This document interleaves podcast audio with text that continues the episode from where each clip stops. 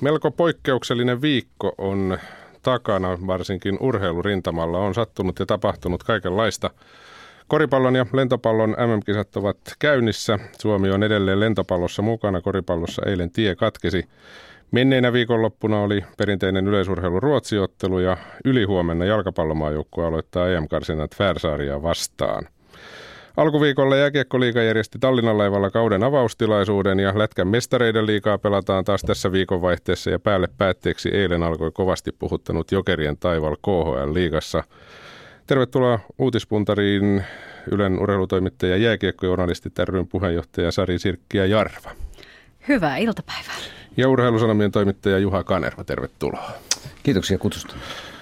Tosiaan melko poikkeuksellista aikaa eletään suomalaisessa palloilussa. Tämmöisiä päiviä kuin viime aikoina ei varmaan ihan hetkeen ole luvassa. Onko tämä nyt hyvä tilanne, että on näin paljon kaikenlaista vai joko nämä lajit syövät toisiaan huomiota? Ainakin fanin aika on kortilla. Jos miettii tätä iltapäivää, siitähän julkaistiin kuviakin, kun pelattiin yhtä, yhtä aikaa lentopalloa ja koripalloa, että kahden ruudun taktiikalla joutuu olemaan liikkeelle, jos meinaa tilanteessa pysyä perillä. Mitäs mieltä Juha, onko tämä hyvä palloilun kannalta vai pitäisikö nämä saada jotenkin peräkkäin? Kyllä mä näen tämän pelkästään positiivisena, että Suomi ei voi vaikuttaa siihen, milloin näitä lopputurnauksia pelataan. Jokaisen lajin oma kalenteri säätelee sen, milloin, milloin ne kisat järjestetään ja siinä ei Suomi eikä mikään muukaan yksittäinen maa oikeastaan pysty vaikuttamaan. Eli pitää ottaa vaan se, mitä, mitä meille annetaan ja jos me on todellakin päästy kahdessa näin isossa lajissa lopputurnaukseen – niin iloitaan siitä, nautitaan siitä ja onhan tässä nyt tiettyä mun mielestä hyötyäkin, että nämä, nämä joukkueet vähän niin kuin sparraa toisiaan ja lähettää, lähettää tuota toisilleen viestejä, koska pelaajien kesken ymmärtääkseni ei ole mitään riitaisuutta eikä mitään lajikateutta, vaan on, on syvää kunnioitusta ja ymmärrystä, ymmärrystä siitä, kuinka paljon työtä tuo homma on vaatinut, että ne joukkueet on sinne päässeet. Urheilun yhtenäisyydestä ja lajien yhteistyöstä on puhuttu paljon ja tässähän se konkretisoituu. Joukkueet ja lähettävät toisilleen terveisiä ja varmasti myös fanit ymmärtävät sen, että kaikkien etu on yhteinen etu yhden joukkueen etu niin, on koko fanit? Suomen. Kyllähän tässä on sitä maalaisten lentopallon rikkaiden koripalloasetelmaa ainakin jossain yritetty kovasti rakentaa ja vähän heitellä Nimenomaan, nimenomaan yritetty. Siis tässä on jotenkin tuntuu, että se on jopa päälle liimattua se, että pakko on kaivaa se kortti esiin, että Suomi sai koripallon MM-kisoihin paikan ostamalla. Ja sitten kaivetaan se, että toi fani on parempi kuin toi vaikka rehellisesti sanottuna, niin jokaisen urheilutoimittajan palkankin periaatteessa maksaa urheilukuluttaja. Toki mä oon vähän, vähän eri mieltä, että mun mielestä tämä kateus on ihan oikeasti tota, olemassa. Se, että kuinka iso, iso osa siitä koripallon fanijoukosta tai lentopallon kannattajakunnasta on kateellisia tai haluaa nähdä mustavalkoisesti vain sen oman lajin etua, niin se on sitten eri asia, mikä se, mikä se määrä on tai prosenttiosuus. Mutta kyllä sitä on ja kyllä se, kyllä se elää ja kyllä, siis valitettavasti meillä Suomen maassa, niin kyllähän tämä kateuden traditio, niin kyllä se vaan aika syvässä asu, asuu.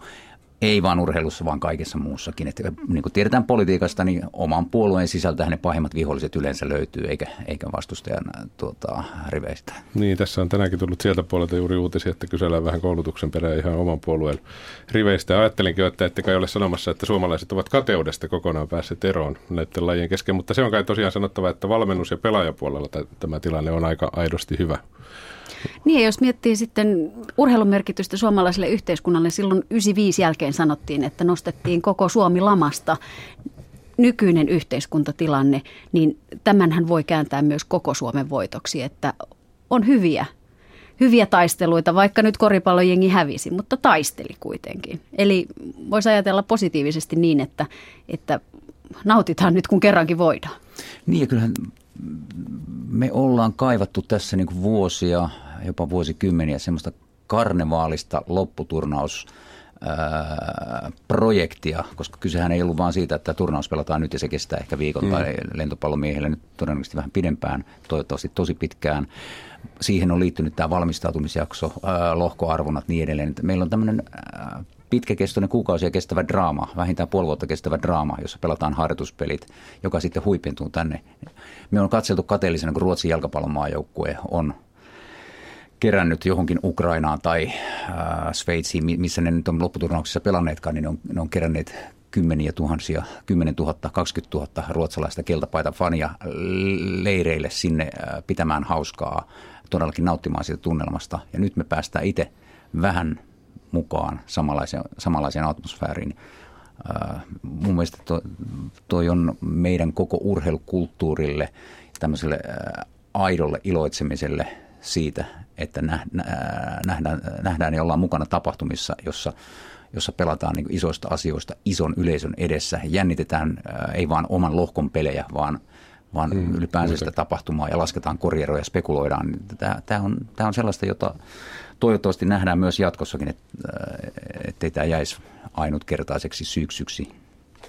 Niin, mitä mieltä olette siitä? Tässä tulikin jo esille se, että tuo koripallopaikkahan ei tullut pelaamalla. Minä etukäteen odotin, kun tietää suomalaisen mielenlaadun, paljon enemmän puhetta siitä, että tämä oli ostettu paikka ja näinhän siinä kävi, mutta sitä ei ole minusta niin paljon nostettu esiin kuin etukäteen olisi saattanut kuvitella, vai oletteko eri mieltä? Niin, sitä ei ole ennen kaikkea ehkä sitä ei kauhean kriittisesti ruodittu, että miten se, miten se raha, raha tuli, mistä se tuli, ää, miten se kerättiin. Eli siis Koripalloliittohan antoi, antoi aika lailla ymmärtää, että tämä on niin sponsoreilta kerättyä rahaa tai ulkopuoliselta kerättyä rahaa, mutta tosiasiassahan se oli koripallosäätiö, joka takasi sen villinkortin. Oli se summa sitten 700 000 euroa tai, tai vähän, vähän enemmän tai vähemmän, niin tuota, joka tapauksessa iso raha Koripalloliiton omalta, omalta yhteisöltä, he, mm. niiden tausta, taustasäätiöltä, että jos tämä olisi ollut tiedos, että se, siis koripalloperheellä tiedos, että se tulee sieltä, niin voi olla, että se tota, oman väen kritiikkikin olisi ollut voimakkaampaa.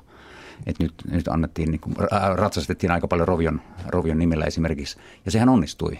Tässä mm. niin kuin FIBA, kansainvälinen koripalloliitto, todellakin osti tämän Suomen suunnitelman ja hankkeen aika hyvin – Joo, näin. Sari kävit Bilbaossa paikalla tosin ennen kuin pelit alkoi, mutta fania katsomassa. Miten sinä näet tämän keskustelun siitä, miten se paikka tuli? No fanithan haluavat sivuttaa tämän keskustelun, koska he haluavat, että joukkue saa sen huomion, minkä joukkue MM-turnauksessa ansaitsee. Ja toisaalta se on vähän sellaista taaksepäin tuijottelua. Miten tästä eteenpäin, mit, mitkä portit avautuvat nyt, kun MM-turnauksessa on oltu. Mutta toisaalta jos miettii tätä urheilun kuviota kaikkiaan, kyllähän se raha sanelee. Lentopallon maailmanliikapaikka pitää olla TV-sopimus ennen kuin pääset maailmanliigaan. Ja toisaalta jos miettii ihan jääkiekon puoleltakin, kyllähän TV-sopimukset näyttelevät sen kuvion, että raha määrittää joka tapauksessa jopa enemmän kuin ehkä muistetaan ajatellakaan, mutta että se on se piiri pieni pyörii. Kello on 14.42. Uutispuntaria kuuntelette ajantasassa Sari Sirkki ja Jarva ja Juha Kanerva vieraana. Tässä on nyt pakko nostaa, kun tätä buumia on nyt, mekin olemme tässä puhuneet innostuksesta ja buumista ja kaikesta sellaisesta, niin nostaa esille, en tiedä onko pakko, mutta haluan provosointimielessä sen tehdä, TVn katsojan lukuja viikolta 35. Siellä TV1 puolelta löytyy esimerkiksi yleisurheilun Suomi-Ruotsi maaottelu sunnuntaina 7500 000 katsojaa, lauantaina TV2 puolella noin 680 000 katsojaa. Ja sitten MM-koripalloa 384 000 Suomi-Ukraina-ottelulla, Rabid Wien HJK-ottelu 290 000 ja suurin piirtein saman verran USA-Suomi-ottelulla katsojia. Ja vertailun vuoksi voidaan todeta, että esimerkiksi Subilla Big Brother Talk Show jonkun verran enemmän, muutama kymmenen tuhatta enemmän. Mitäs tähän nyt pitää sanoa? Onko väärin katsottu vai oliko se buumi minkälainen vai kertovatko nämä mistään? Eihän tämä yllätä millään lailla. Sehän on ihan sama juttu jos verrataan talvilajeissa, silloin kun on iso hiihtotapahtuma, jos se esimerkiksi Ylen kanavilla näkyy, kyllähän SM-hiihdotkin vetävät vielä huikean määrän kansaa vastaanottimia ääreen. Tämä vaan kertoo siitä perinteisestä katselukulttuurista. Yleisurheilu on katsottu laji. Eihän suomalaiset ole oppineet katsomaan koripalloa televisiosta.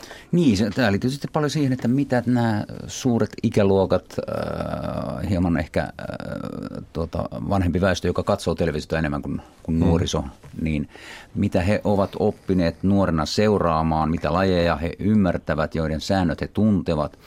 Äh, esimerkiksi lentopallon, koripallon äh, säännöt on muuttuneet hurjasti niistä ajoista, kun joku on ehkä sitä koulussa joskus pelannut 50-luvulla, 60-luvulla, 70-luvullakin. Se, takti- taktiikoista puhumattakaan ja nyansseista puhumattakaan, niin ne on, ne, ne on maalikolle aika vaikeita lajia niin kuin oivaltaa, mistä siinä on todella kyse.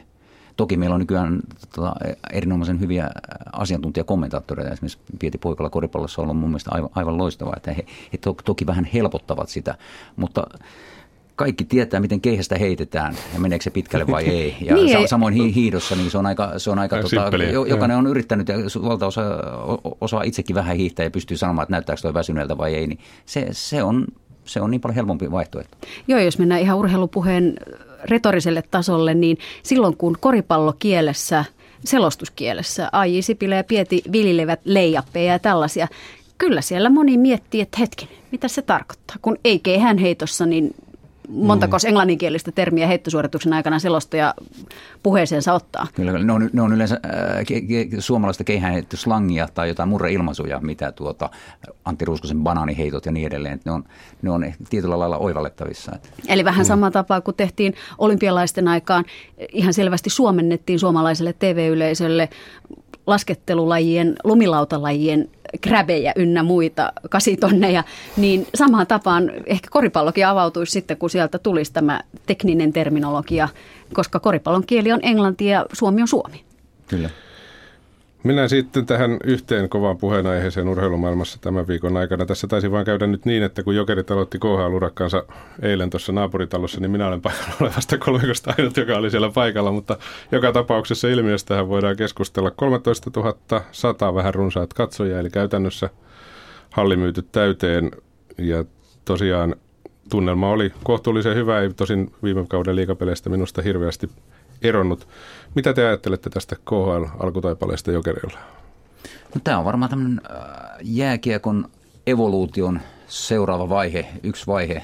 Edellinen merkittävä vaihe nähtiin, nähtiin varmaan tuossa vuosituhannen vaihteessa, jolloin sarja suljettiin, SM Liiga suljettiin, äh, SM Liigasta tehtiin osuuskunta, jolloin tämä urheilun muuttuminen viihdeteollisuudeksi ikään kuin äh, täydentyi. Maksu-TV.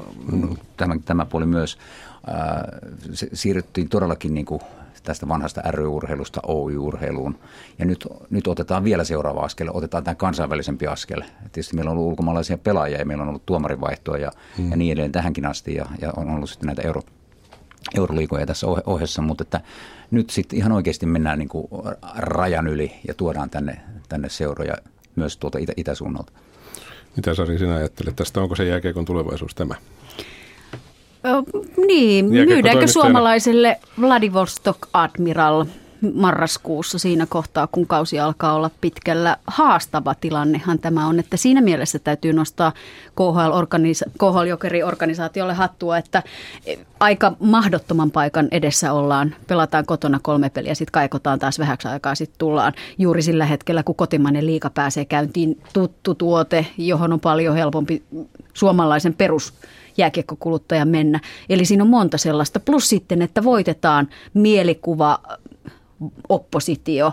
Ja sitten tämä yhteiskunnallinen tilanne. Venäjä-peikko on kuitenkin tietyllä tapaa suomalaisille sisäänrakennettu, ainakin jollekin sukupolvelle. Siinä on monta sellaista haastetta, joiden yli on päästävä jo ihan myyntimielessä, mutta myös henkisessä mielessä. Sitten jos mietitään taas lajeja, niin 70-luvulla kun jääkiekossa siirryttiin SM-sarjasta – jossa ei pelattu minkälaisia pudotuspelejä mm. SM-liikaan.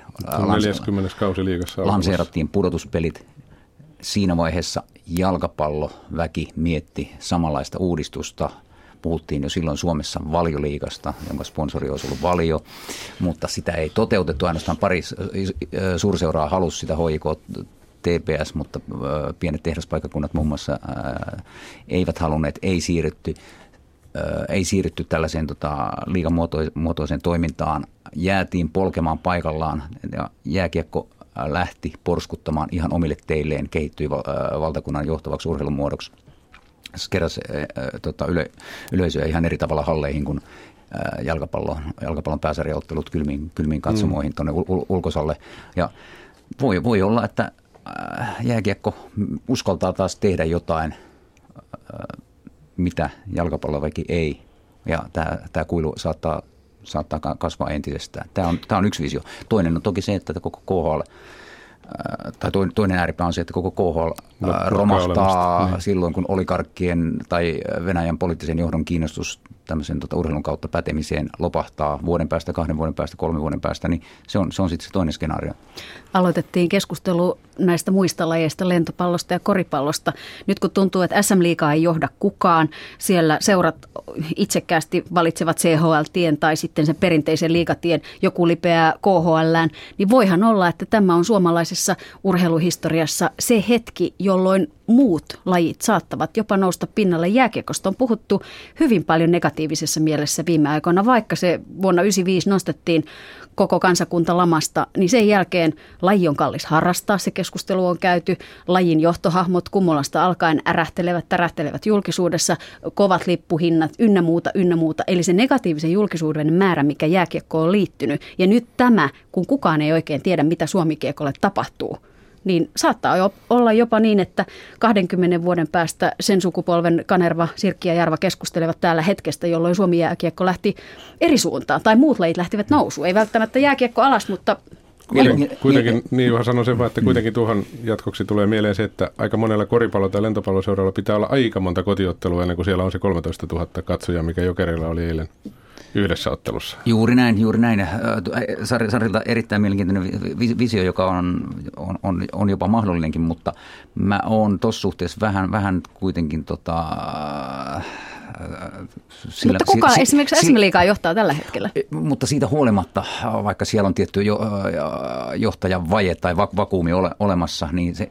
lajin – pondus on niin vahva sen leijona menestyksen ansiosta, että siis heillä on esikuvia, heillä on NHL-pelaajia, NHL-tähtiä, maajoukkue porskuttaa vuodesta toiseen, rutiinisuorituksella kaataa nykyään tsekkiä, parhaimmillaan kaataa Venäjänkin. Siis se, se menestys vaan tuntuu ruokkivan ja keräävän ennen kaikkea nyt sponsorirahaa, mutta myös harrastajia näistä kalliista ää, maksuista, kausimaksuista huolimatta. Että tota, kyllä mä, se on, se on kuitenkin, jääkiekko on se tämän maan kovin puheenaihe.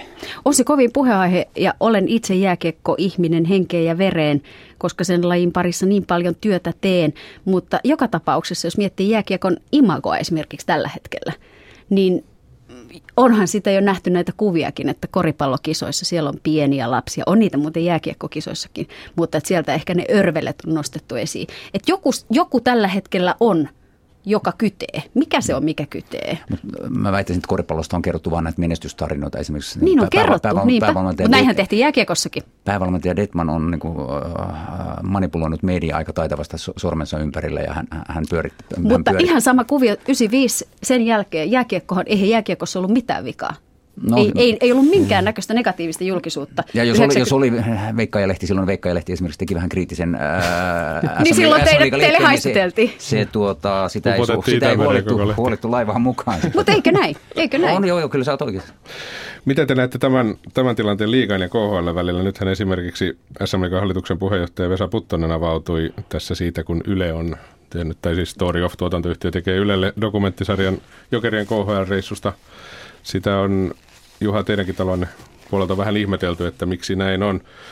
Olisikohan sitä ihmetelty yhtä paljon, jos olisi tehty liigan, vaikka IFK on taipaleesta liigassa dokumenttisarja?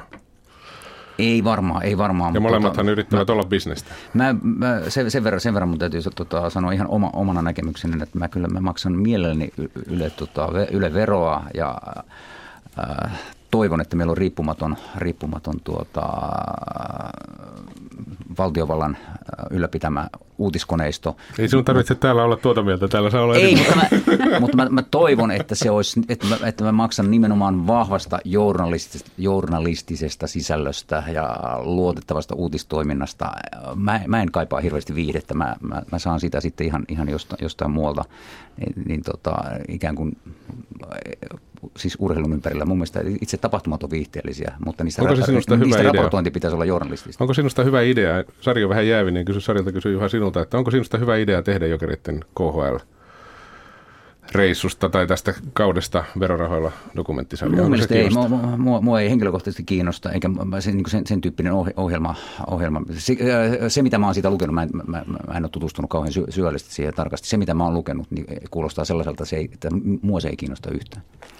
Vaikka olenkin yleurheilusta leipäni saava toimittaja, toisaalta mulla on myös se toinen minä, joka on tutkija minä. Ja tässäpä heitän tavallaan keskusteluun sen, että nyt tuli kovat paineet tuotantoyhtiöille tehdä dokumentaarista ohjelmaa. TV-dokumentti on yksi vaikeimpia ohjelmamuotoja. Ja nyt kun se tehdään näin kyseenalaisesta aiheesta, lainausmerkeissä kyseenalainen, niin kovat, kovat on paineet tehdä hyvää journalistista tuotetta. Näinhän meille on luvattu. Mutta kun eilisiltana TV-studiossa Timo Everi A-Talk-ohjelmassa viittasi jotenkin siihen, että rahaa laitetaan tällaiseen dokumenttihankkeeseen ja SM Liigaan ei yhtään, niin toisaalta jotenkin minusta tuntuu, että kun SM Liiga alkaa ja kiekkokierrokselle mennään, niin niin paljon kuin minäkin esimerkiksi jääkiekosta tykkään, niin kyllä valitettavasti vaan minullekin se palkkio siitä keikasta ihan mieluusti otan sen vastaan. Eli kyllä SM Liiga-rahavirta on yleensä ihan periaatteessa sama kuin se KHL-dokkarisarja, koska SM Liiga aika monta kierrosta runkosarjaakin pelataan ja kaikki pelit seurataan. Ja näkyvyys myös, myös niin, televisiopuolella. Vuoden, vuoden mittaan, kauden mittaan, Aivan niin aika, aika laajaa. Et, tuota. että on, on tässä vähän sellaista vähän liiankin mustavalkoista keskustelua. Onko tässä sellainen ongelma liikalla, että lähdetään ikään kuin, en tiedä mollaamisen kautta, mutta niin kuin siitä suunnasta, että nyt pitäisi niin tätä KHL vähän vähemmän arvostaa ja keskittyä tähän omaan. Onko se oikea tie nostaa sen oman tuotteen arvoa? En tiedä, onko tällainen taktiikka olemassa, mutta tämän lausunnon perusteella vähän siltä kuulostaa. No, tässäkin voidaan mennä taas jonkun verran historiaa. Että kuten sanottu, SM-liigasta tuli viimeistä 90-luvulla, 90-luvun lopulla niin kuin sellainen itsevaltias tässä meidän äh, sarjapalloilussa, äh, jouk- jouk- joukkojen lajeissa, että he on pystyneet niin kuin aika lailla – tekemään keräämään sitä rahaa, il- ilmoittamaan suunnilleen, että, että me otamme vastaan sponsoreita. Ja he, he ovat unohtaneet tällaisen perustyön ja nimenomaan niin seura-identiteetin kehittämisen, seuran rakentamisen. On ollut varaa ostaa pelaajia helpo, liian helposti, maksaa heille kovia palkkioita sen sijaan, että oltaisiin panostettu junioritoimintaan, seuran fanien niin yhteisön rakentamisiin, tällaisiin asioihin. Veikkauksen toimitusjohtaja Risto Nieminen kritisoi tätä asiaa tai tätä ilmiötä hyvin voimallisesti jo kymmenen vuotta sitten ilmestyneessä SM Liikan historiateoksessa – se puheenvuoro varmaan sai joitain seuroja heräämään ja jo, jo, jo, joillain paikkakunnalla tehtiin, tehtiin vähän muutoksia, uusittiin toimintatapoja, mutta väittäisin, että iso osa seuroista e, lepää edelleen laakereillaan tämän markkinoinnin ja yhteisöllisyyden suhteen.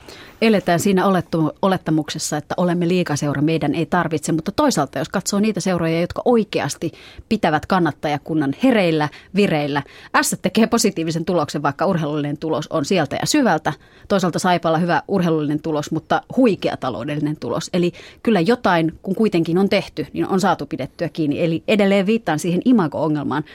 Kun SM Liiga ei tunnu johtavan kukaan, niin seurat pärjäävät juuri niin hyvin kuin ne itse työnsä tekevät. Ehkä tarvittaisiin SM Liigan tämmöinen amerikkalaistyyppinen komissaari, jolla olisi diktaattorin valta.